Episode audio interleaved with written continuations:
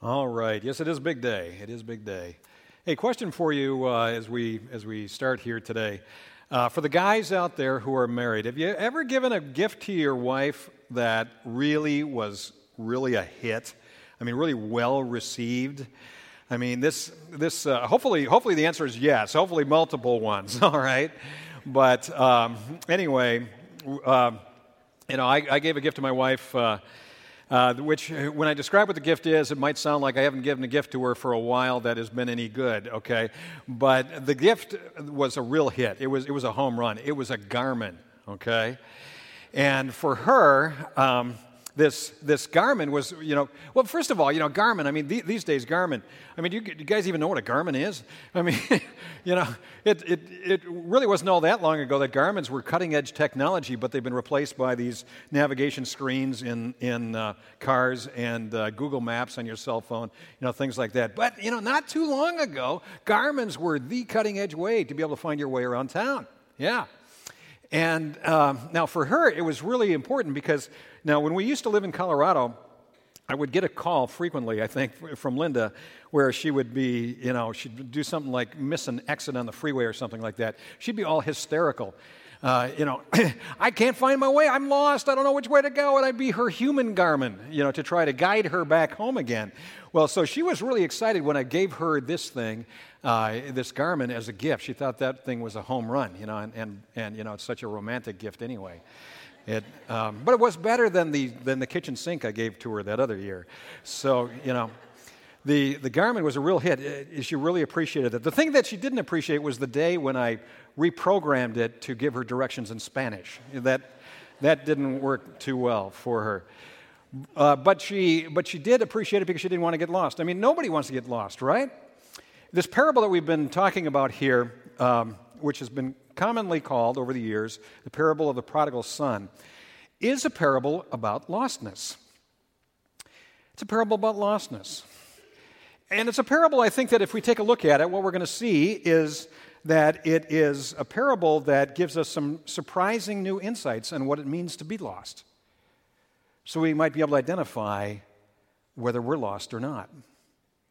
Now, we can easily identify, for example, the younger son, the younger brother, as being one who was lost. I mean, he demanded the, his share of the inheritance from his father, and he went off into wild living, blew it all, wound up in a pigsty, and all this kind of thing. Well, the, the other day, uh, my father in law, uh, this last week actually, my, my father and mother in law, Lee and Margaret Snyder, they were staying with us and uh, visiting here from Colorado. Um, and uh, Lee has been an insurance man for many, many years. He's turned 87 this week. We celebrated his birthday all week. And, and uh, anyway, told, told me the story about this guy that was one of his better clients, uh, a guy that was a business owner, and uh, he bought a $10 million life insurance policy from him. Now, $10 million is a big life insurance policy. This guy was pretty well off. And one day he called up Lee on the phone and he said, Lee, we need to get together. I need to change my beneficiaries on my life insurance. So Lee said, Okay, great, let's, get together. Uh, it turned out that um, this man was uh, separated from his wife now, they were estranged. Um, he wanted to change his beneficiary there. He, uh, he, he, really having a tough time with his kids. You know, they were ungrateful, they were rebellious, all this kind of stuff. So he was heading over to Lee's office to um, um, heading over to see Lee to change his beneficiaries. Well, on the way, he got in a car accident and died. So the wife that he was estranged from got $5 million.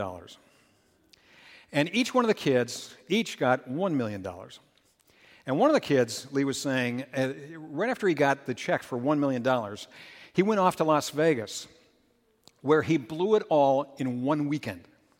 He came home penniless. I mean, you got to work hard to blow a million dollars in one weekend. But it was all in one weekend. I thought, man, that is a whole lot like the younger brother. And we can easily identify somebody like that as being lost, right? And it's not because they're lost physically. The younger brother was able to find his way from the pigsty back to his father's house again. I mean, this, this, this, this was pretty obvious. So, so when we call him lost, what in the world are we talking about? We're talking about somebody that lost their way in life, right? somebody that lost their way in relationships, somebody who lost their way in terms of values and priorities and, you know, the right road to go down in, in life. And we can readily identify him as being one who's lost. But what about the elder brother? What about the elder brother? Is it possible that this one over here, this one who goes through life never leaving his father's house, um, always doing the right thing, doing what his father has to say for him to do, is it possible that this one could be lost too? The elder brother? Well, one day, one day, Jesus actually lived out this parable when he met a tax collector by the name of Levi. Now, Levi wasn't called Levi because of the incredibly comfortable pair of pants he was wearing. He was called Levi because he was of the tribe of Levi, where the tribe of Levi, among all the tribes of Israel, the tribe of Levi was the tribe that was made up of people with a unique uh, purpose, unique designation, unique job in life. They were supposed to be the ministers. They were supposed to be the ones who would be the priests at the temple. But Levi wasn't that. Instead, Levi was one who was working for the Roman government. He was a tax collector, collecting taxes and lining his pockets with the extra money that he could collect from the people. He was, in other words, a crook. He was a younger brother. And Jesus, when he came to him and he saw him, he found him, he referred to him in much the same terms that he did to his other disciples that he met by the Sea of Galilee when he said, Follow me. These words in Luke 5 27, follow me. And Levi got up, left everything, and followed him. And the very first thing that Levi did was had Jesus into his home at a table, kind of like this. Now, here's, there, there's certain significance in what Levi was doing here, because in those days, hospitality really communicated something. And I think it does today as well, but maybe we don't think of it in those terms necessarily. But in those days, it was very intentional. Hospitality would communicate something. If you were invited into a person's home and you accepted that invitation and you sat at their table, it showed that you accepted your host. You accepted who that was. And if you were hosting this dinner and you invited someone into your home to be seated at your table, it showed that you accepted that person. You accepted who they were, you accepted their message, you accepted what they stood for. So, therefore, the Pharisees, who were the elder brother in the real life story of the prodigal son, stood at a distance. They didn't want to come to the table. They didn't want to come to the table, so they didn't even address their question to Jesus. Instead, they addressed it to Jesus' disciples when they, when they asked the question about why in the world Jesus would eat with sinners and tax collectors.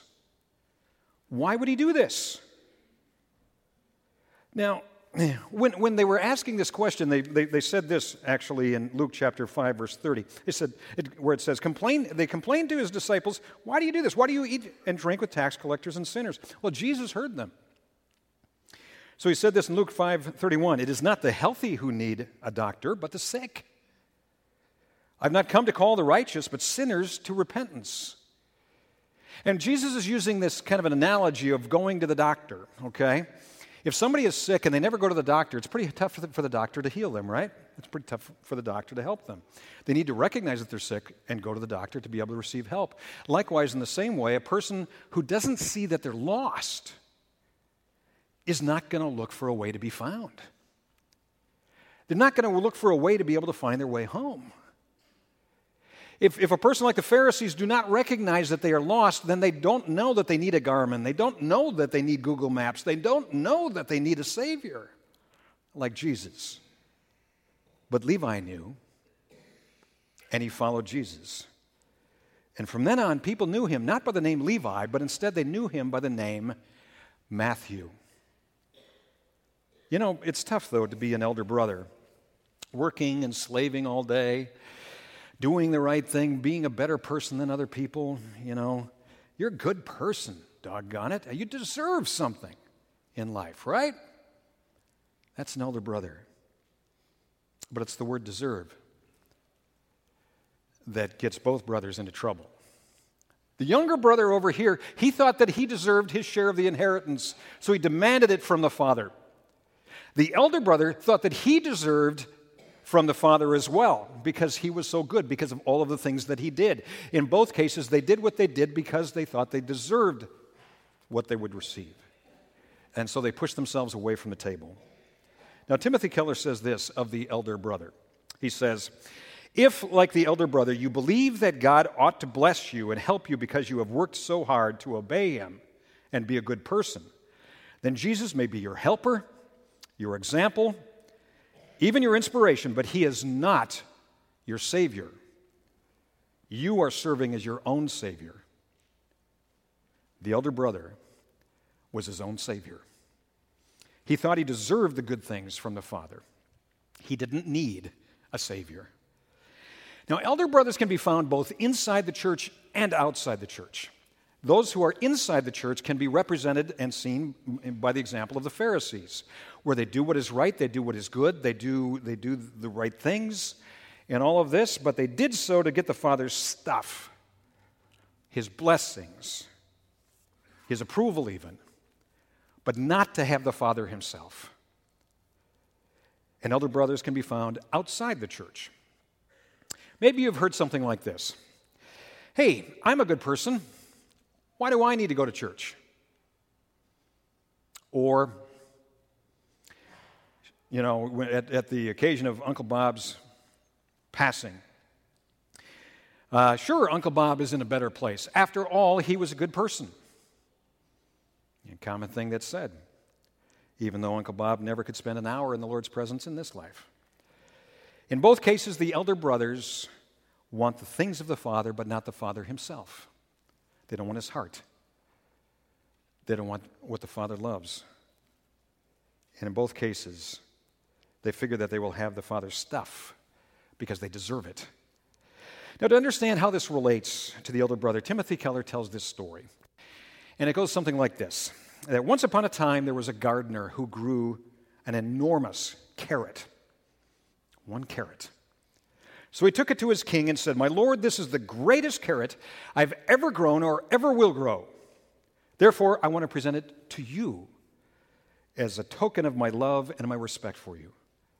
The king was touched, and he discerned the man's heart, so he turned to go. And the king said to him, Wait. You are clearly a good steward of the earth. I own a plot of land right next to yours. I want to give it to you so that you can garden that as well so you can have it all. And the gardener was amazed. And he was delighted. And he went home rejoicing. Well, there was also a nobleman who was there in the court at that time, and he observed what took place. He overheard it all, and he thought to himself, Self, he got all that for a carrot? What if I gave him something better? So he went home and he got a black stallion, a beautiful black stallion. He brought it in to the king.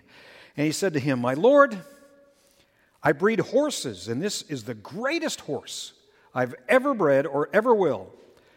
Therefore, I want to present it to you as a token of my love and my respect for you.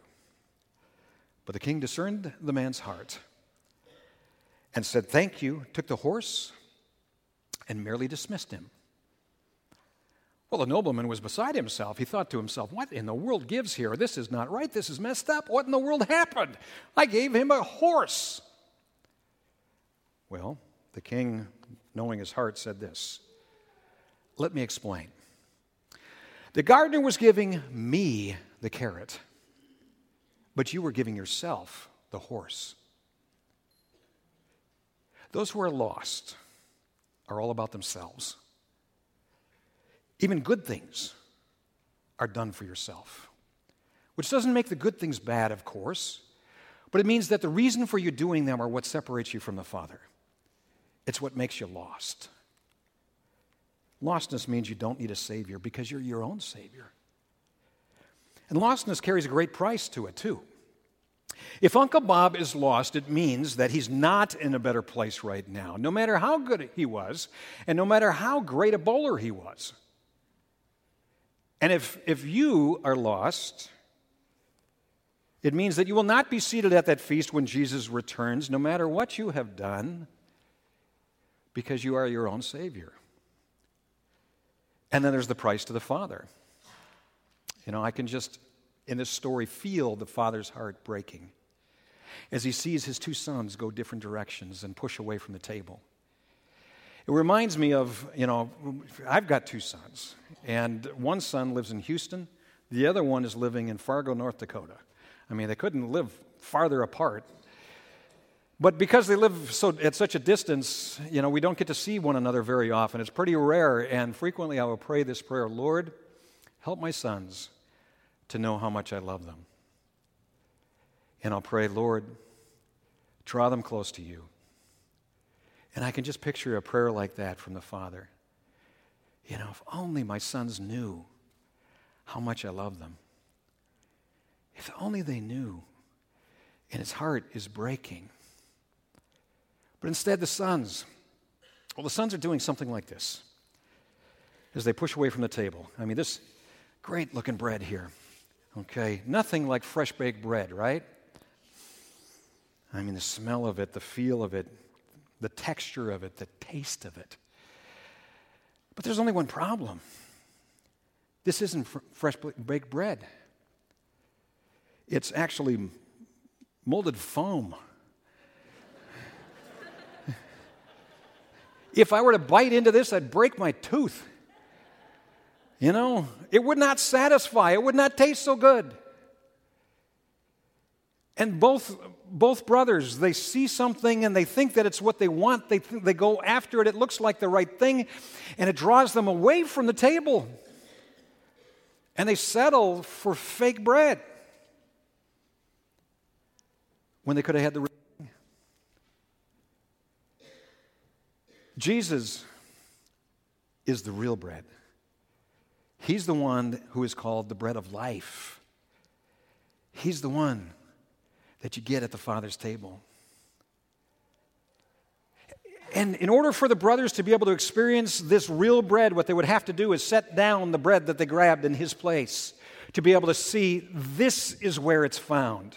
This, in the Father's presence, is where real wealth is to be found. It's not out here, it's at the Father's table in His presence. And the cool thing here about this parable, I think, is this I mean, a lot of cool things about this parable. But Jesus, after, after describing all of these relationships and these characters in the story and inviting you into the story to identify yourself with one of these two brothers, or maybe both, me, I'm both here, okay? Identify yourself here. He doesn't finish the story. Why? We don't know how this story ends. We don't know if after the party is over, if the younger brother goes off again his, his own way. We don't know if the elder brother finally responds to the father's invitation and comes in and sits down at his father's table and is reconciled to his father. We don't know. But here's the thing is that by identifying you with these characters, Jesus says, okay, now you, you finish the story because this is your story and you get to write the ending. So if you feel today like maybe you have been pushing yourself away from the Father's table, either as the younger brother or the elder brother or both, today's the day to hear the Father's invitation to come, to come back home. Come home. Sit at the table and experience the Father's love for you. Let's pray. Please stand.